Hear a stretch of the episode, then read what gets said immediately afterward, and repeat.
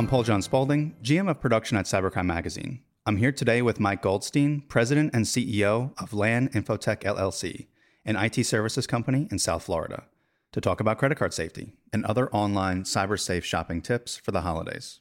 Mike, thank you so much for joining us. Thank you for having me.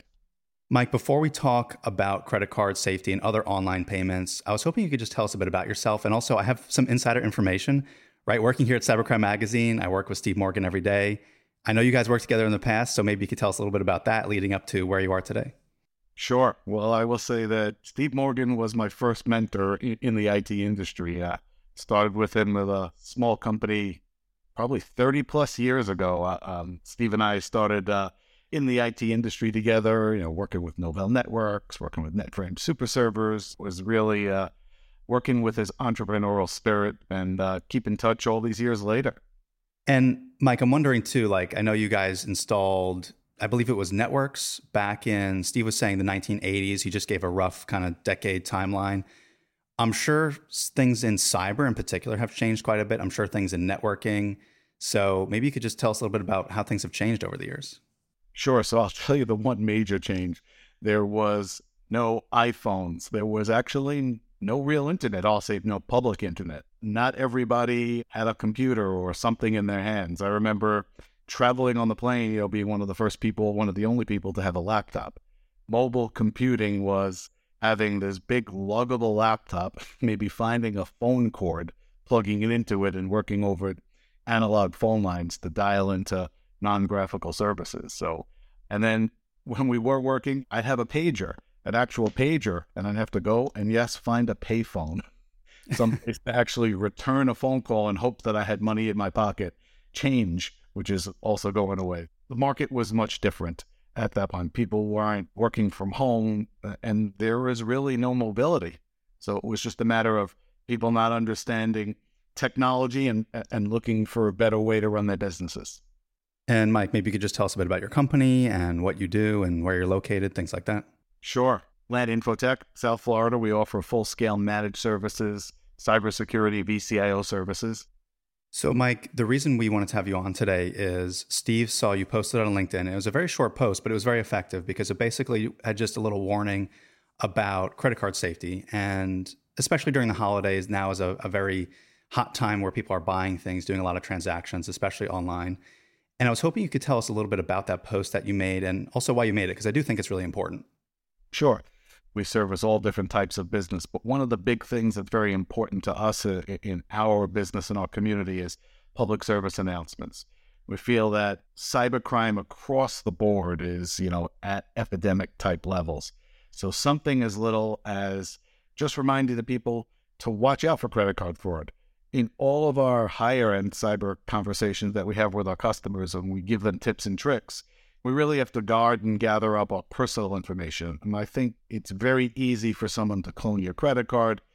It's easy to track that you had a fraudulent charge, but a lot of people just don't. So I thought it was really important for us to go out there in the beginning of the holiday season. And of course, now as we're coming down to the finish line of this, important to let people know that look at those transactions. Make sure that you're really paying for the right thing, or at least analyze your bill.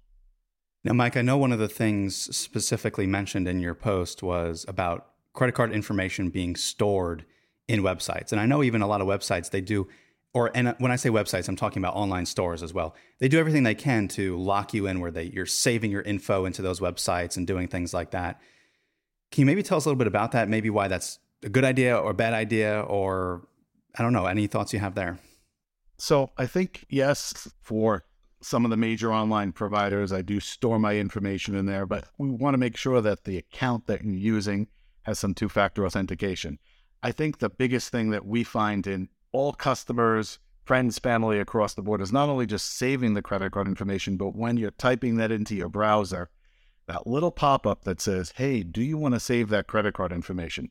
So I am talking, you know, across the board Chrome, Safari, Firefox, Edge. That information is stored on your local devices and your local machines, non encrypted.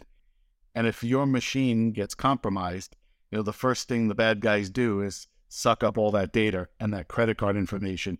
As convenient as it is to have it always pop up, is just an easy source for them to get you and scam you. So it's not even just necessarily saving the information into, say, I'm shopping at Target, and I, am not calling them out specifically. I'm just naming right. an online store that I shop at. So if I'm shopping at Target, it'll tell me, okay, you could save your info, you can make an account, you can do all these things. But it's not only that, it's also the browser you're using, even on mobile, that'll save that info. It's kind of that double edged sword, so to speak, coming from those two ends. Correct. Correct. So listen, we, we all shop we go out there, and if you're a repeat shopper at Target or any of, any of the e-tailers that are up there, extremely convenient. So for those, I usually say make sure that the account that you're putting that information in has two-factor authentication. Have something know something. Could be a text to your phone, could be an email, but more importantly, look for those browser pop-ups because that's too can be Very accessible by the bad guys if your machine or your mobile device gets compromised. Now, Mike, I kind of go in two directions here because I first think about small businesses, but then also when I think about bringing it home, I think about, hey, my family, my friends, things like that. So, do you think it's more of a thing for small businesses to keep in mind? Is it friends and family? Is it a little bit of both? I, I say a lot of both. Two weeks ago, we were at a large event. I was uh, running a cyber panel, and really, we tell people you got to practice what you preach. So, in reality, you know, I used to coach all my kids in various different sports. And I always used to say in the practices, what you do in practice is what you do in game. So, if you're a cyber minded person at in the office and follow those pieces, you should follow those practices with your home and your family. And sometimes it's a lot easier to manage that stuff at home than it is in the office. But I think it's a lot of both. Now, it's almost about cyber education, awareness, cybersecurity awareness, because if you're someone that does do that at home, you're saying you bring it into the office, but also the same token, if you're doing that in the office, you're also going to bring it home. So if you bring these good practices home, kind of like a two for one almost. Yep. It's really important to go out there. And then also, as you have children, grandchildren, I mean, we spend a lot of time not only with businesses in the community, not for profits, but do we do a lot of work with school systems for, uh, some of the school systems they have digital citizen to just to teach the, the, the, students early on what to and what not to do one of our other funny posts that we we put out that probably had a lot of traction over the years because password is is pretty easy. We said treat your password like your toothbrush. Don't share it.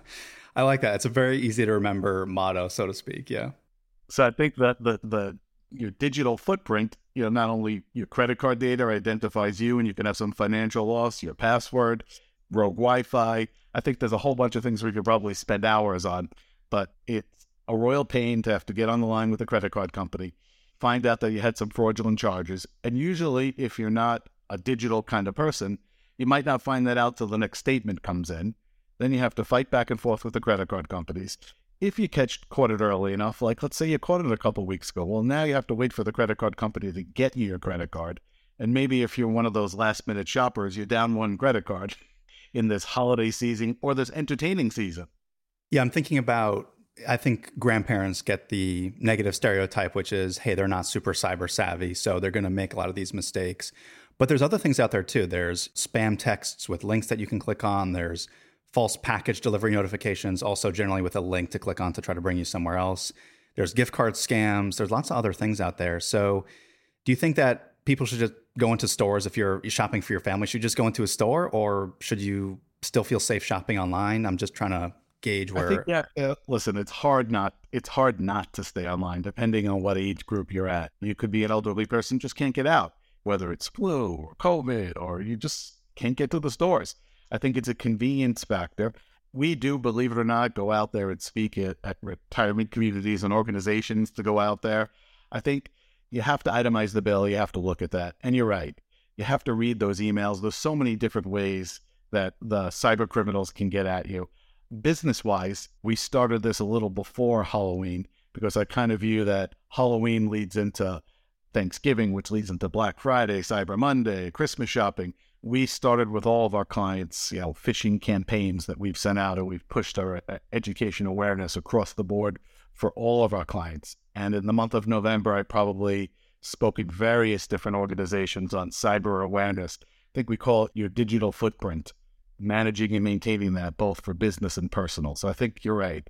Awareness is the most important thing because we can't stop what we, you know, we can't stop the convenience of being able to shop online or you know shop on your mobile device Absolutely. And something I wanted to talk about as well, and we were actually talking about this before we started recording this podcast, and it's hey, okay, if I, so I'm using a credit card to shop online, and if I do get a fraud charge, okay, I can cancel it and whatever and do that. And you touched upon, well, yeah, you can do that. And yeah, you'll get the new card. But if it's around a bill pay time and you pay your bills with that credit card, or if it's around a shopping time, you're trying to get presents for everybody, it's going to actually throw a bit of a, uh, it's going to stop the, the, the wheels from turning a little bit, I think.